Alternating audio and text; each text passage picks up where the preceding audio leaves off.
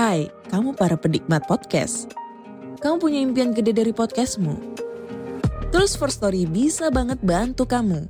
Mulai dari F-Link, Dynamic Audio Insertion, sampai statistik yang komprehensif. Semua ada di First Story. Gak ketinggalan kamu bisa monetisasi podcastmu lewat iklan dari First Story Ads yang bisa kasih kamu penghasilan dari setiap place podcastmu. Yuk gabung sekarang dengan klik di firststory.me.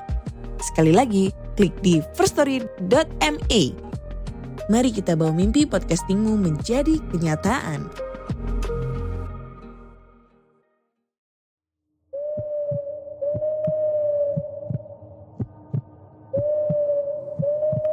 Pogo FM, listen on the go.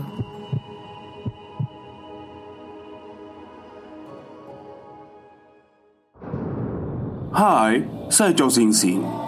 Selamat datang di podcast Horror Night Story.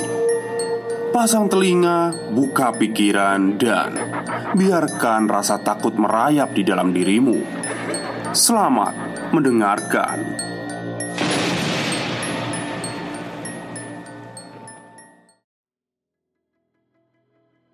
Assalamualaikum warahmatullahi wabarakatuh. Halo semuanya Jumpa lagi dengan saya Chow Sing Sing Kurator dari podcast Horror Night Story.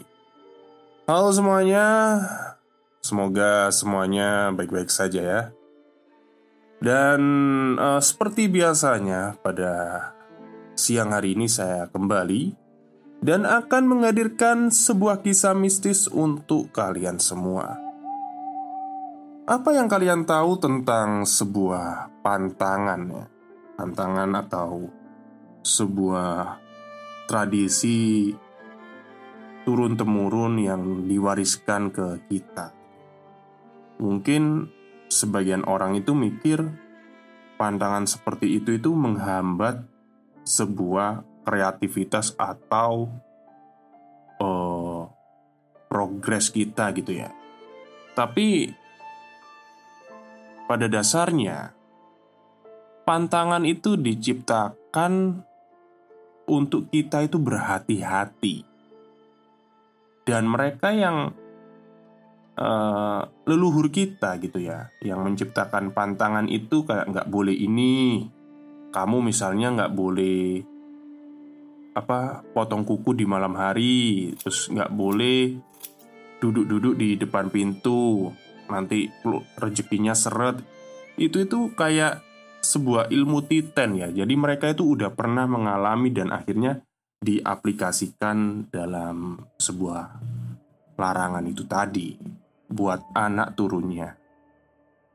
Tapi kebanyakan memang anak-anak sekarang ya. Generasi ya nggak tahu lah ya 2000 atau 90-an itu menganggap pantangan itu cuma sebuah mitos. Nah, itu salahnya di situ.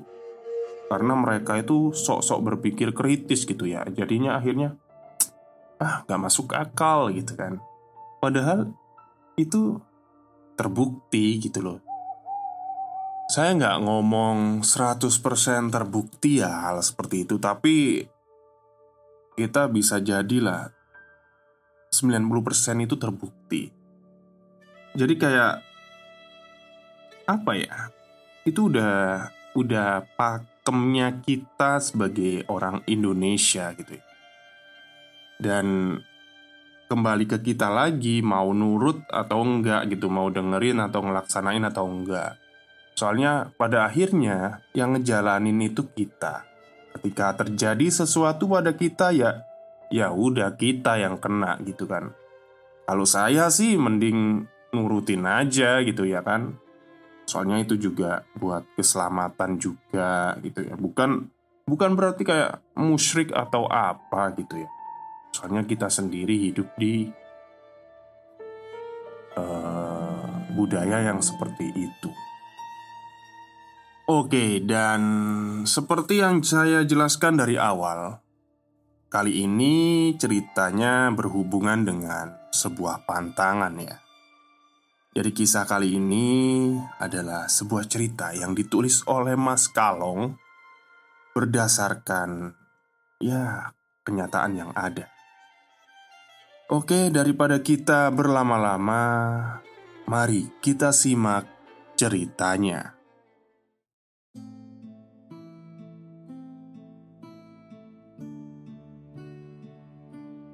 Duk, ayo masuk. Udah mau maghrib ini. Gak baik buat kandunganmu. Alah bu, zaman modern gini kok masih percaya gituan sih? Udahlah bu, Rahma pusing tiap hari dengar kayak gitu. Percaya nggak percaya, tapi ini benar terjadi. Berawal dari ketidakpercayaannya. Wanita 35 tahunan ini kehilangan anak dalam kandungannya setelah melanggar pantangan dan tradisi. Memang, dalam tradisi di keluarganya, siapa pun itu, entah ibu, adik perempuan, atau menantu yang sedang hamil, tidak diperbolehkan untuk keluar rumah ketika menjelang maghrib hingga isya. Istilah dalam bahasa Jawanya railo atau setidaknya di lingkungan saya untuk memberi batasan boleh tidaknya terhadap suatu perilaku. Dan sialnya, batasan tersebut sering kali diiringi dengan bala atau kekhawatiran yang bakal terjadi. Seperti halnya peristiwa yang dialami sebut saja Rahma sosok wanita yang lebih mengedepankan logikanya. Ibu ini cuma ngingetin kamu loh, Nduk. Itu juga buat keselamatan kamu dan anakmu. Dengan suara lembut, Bu Siti mencoba memberi pengertian pada Rahma. Anak perempuan satu-satunya yang sedang hamil Walau Bu Siti terlihat cemas, ia masih berusaha tenang menghadapi watak keras anaknya itu yang kerap kali menolak dan tidak mengindahkan peringatan dari orang tuanya. Ya ampun, Bu, ini udah zaman modern. Kok percaya sih sama tahayul? Syirik itu namanya. Lagi pula, kita ini udah nggak tinggal di desa loh bu. Jadi Hal semacam itu ya nggak berlaku di sini. Kata Rahma ngotot. Meski berkali-kali Bu Siti merayu dengan suara yang lembut dan meyakinkan Mengingatkan akan adat yang masih dijaga kuat dalam keluarganya. Tapi Rahma bersikukuh pada pendiriannya. Kamu itu loh Apa sih beratnya dengerin omongannya orang tua? Kali ini Pak Sabar. Suami Bu Siti ikut andil dan bicara. Ia baru saja muncul dari belakang bersama Doni Suami Rahma. Namun Lagi-lagi ucapannya pun tak mampu menggoyahkan pendirian dan ngeyelnya si Rahma. Ia masih terus berpegang pada prinsip dan keyakinannya bahwa logika dan nyata adalah segalanya. Rahma tak percaya dengan pantangan dan tradisi apa pun itu, entah dari adat istiadat atau tradisi dari keagamaan. Terlebih jika hal itu menyangkut mistis Rahma sangat tidak membenarkan. Hal itu semenjak Rahma terdoktrin oleh pergaulannya Selama sekolah di kampus itu. Sore itu perdebatan alot dimenangkan oleh Rahma. Kedua orang tua Rahma tak kuasa mendengar ucapan kasar Rahma dan memilih untuk mengalah. Dek, kalau sama orang tua itu yang mbok jangan kasar-kasar ngomongnya. Diturutin aja apa susahnya toh. Ucap Doni setelah mertuanya pergi ke belakang masuk ke dalam kamar. Alah mas, kok kamu malah ikut-ikutan sih? Jawab Rahma ketus bukan gitu dek Tadi aku sama bapak habis ke kebun belakang. Dan di sana itu auranya nggak baik buat kamu yang lagi hamil. Doni kembali menjelaskan. Berharap Rahma mengerti. Tapi bukan sebuah jawaban yang mengenakan hati, melainkan ejekan sengit yang keluar dari mulut Rahma. Halah mas, mas. Yang jelek itu auramu Bukan tempatnya. Doni terdiam. Mengalah adalah satu-satunya cara baginya Untuk menghindari keributan dengan Rahma. Sebab Doni sudah hafal dengan sikap Rahma bila ia adalah perempuan yang tidak mau disalahkan. Dan akhirnya, sejak detik itu, hari itu, awal mulainya petaka bagi keluarga Doni, khususnya bagi Rahma. Hari demi hari dilalui Doni dan Rahma seperti biasa, normal layaknya orang lain walau sering menjadi gunjingan warga. Namun, bagi Rahma, itu bukanlah satu perkara yang penting. Hingga memasuki bulan ketiga bertepatan dengan usia kandungannya yang ketujuh Rahma lebih banyak menghabiskan waktunya hanya di dalam kamar Namun, setiap menjelang maghrib dia selalu saja berkeliaran di halaman belakang rumah. Hal itu membuat suami dan kedua orang tuanya lebih tegas dalam memperingatkan, tapi tetap saja mau bagaimanapun itu. Peringatan itu hanya mampu didengar tanpa dijalani, sampai kejadian itu terjadi. Sore itu entah terdorong oleh apa, Tiba-tiba saja Rahma punya keinginan untuk lebih jauh berjalan-jalan ke halaman belakang rumah. Mengabaikan waktu suruh yang menjadi pantangan. Tapi tidak bagi Rahma. Awalnya tak ada apa pun ketika ia sampai di pekarangan belakang paling ujung.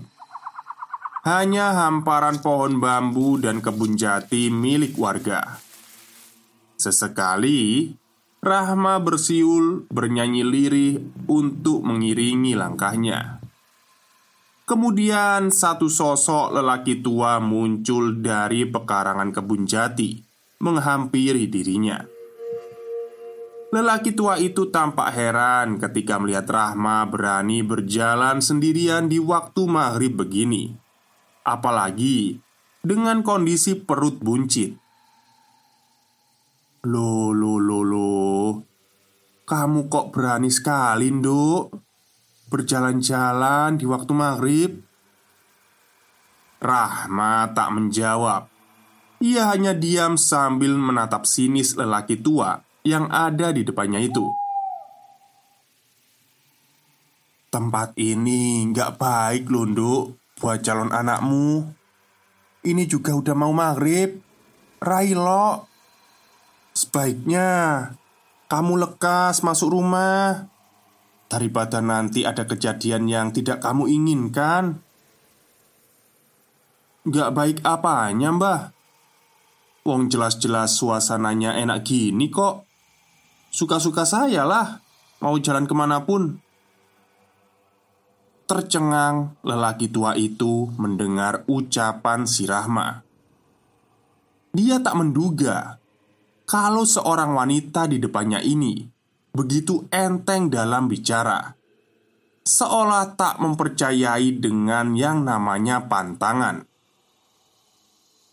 Jangan menyepelekan lunduk.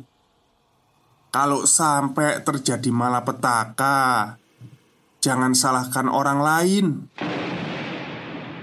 Lelaki tua itu masih berusaha sabar untuk mengingatkan kembali tapi sayang, tanggapan Rahma tidak berubah.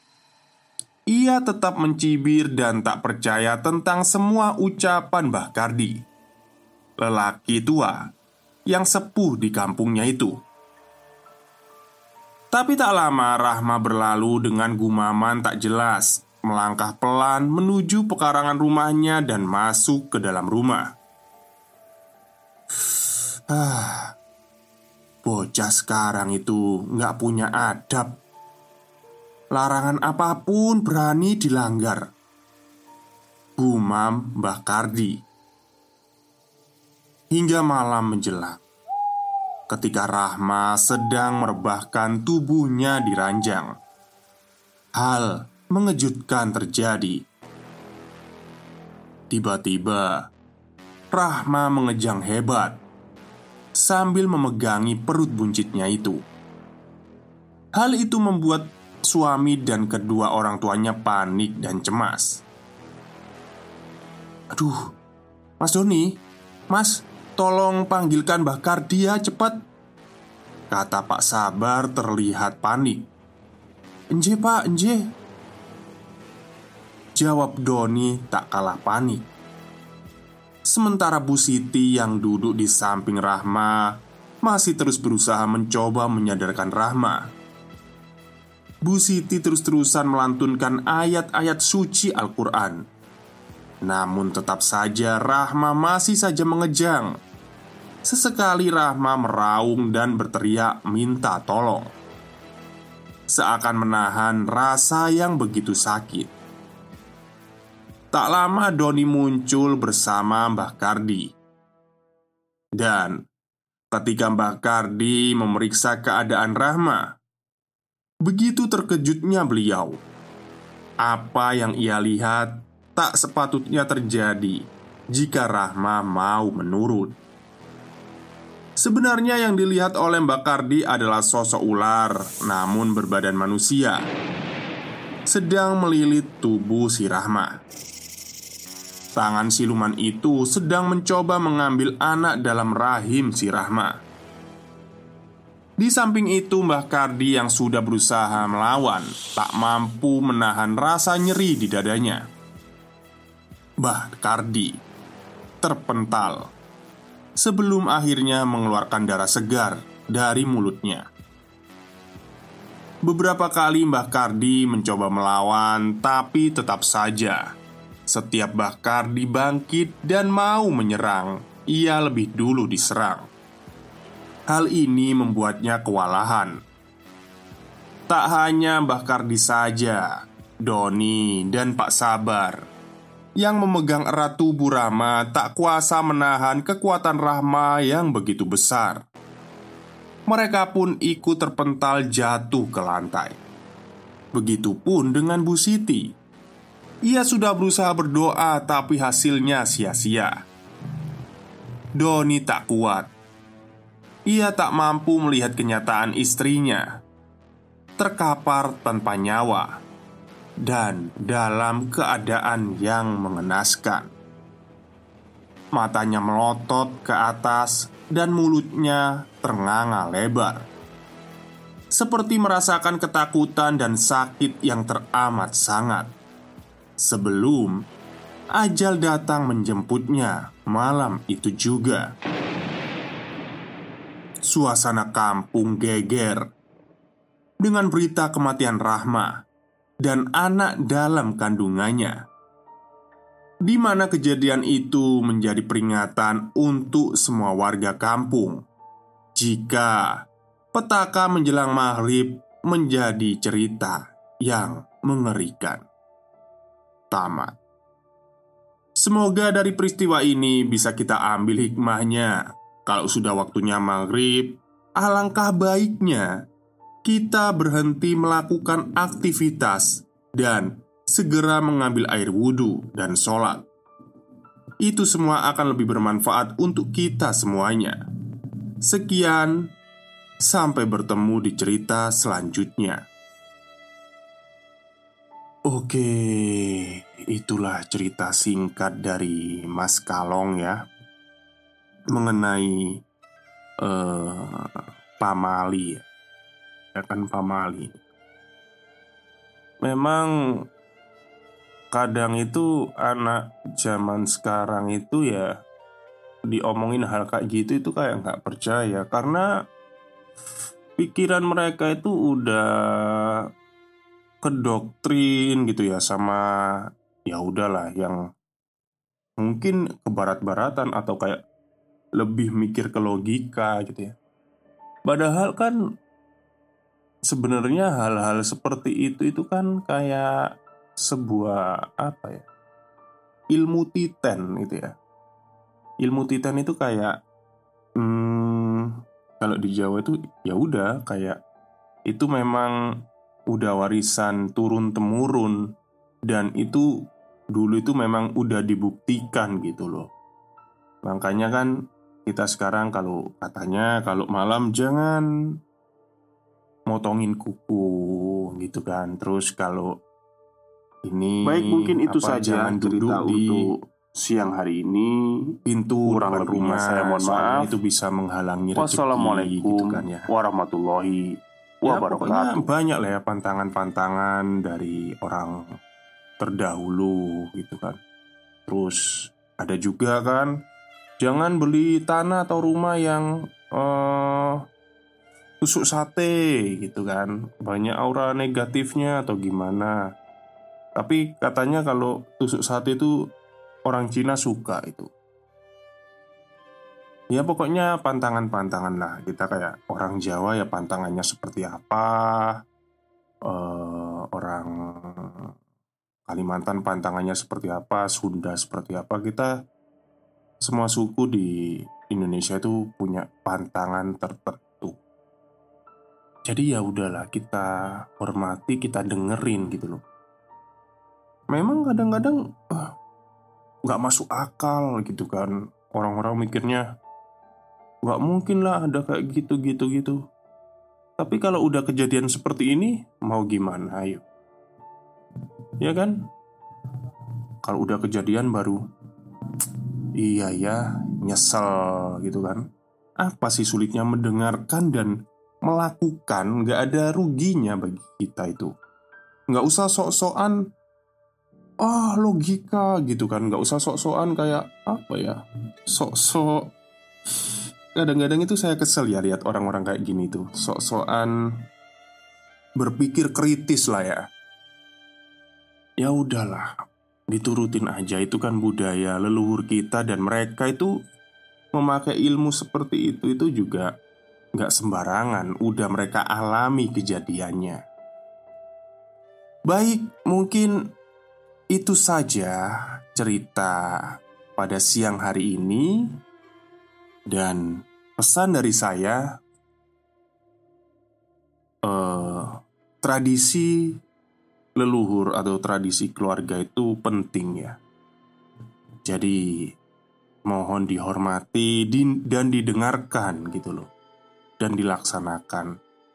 Jangan sampai ketika udah kita dilarang seperti itu, tapi kita itu mikir logika, ah nggak ada hubungannya sama ini gitu kan akhirnya dilanggar. Terus kalau ada kejadian kita sendiri yang nanggung gitu loh. Dan pada akhirnya juga orang-orang sekitar juga seperti mungkin kayak keluarga gitu kan, bapak ibu gitu kan akhirnya ikut sedih juga kan kayak gitu kan. Oke, mungkin itu saja cerita dari saya pada siang hari ini. Kurang lebihnya saya mohon maaf. Wassalamualaikum warahmatullahi wabarakatuh.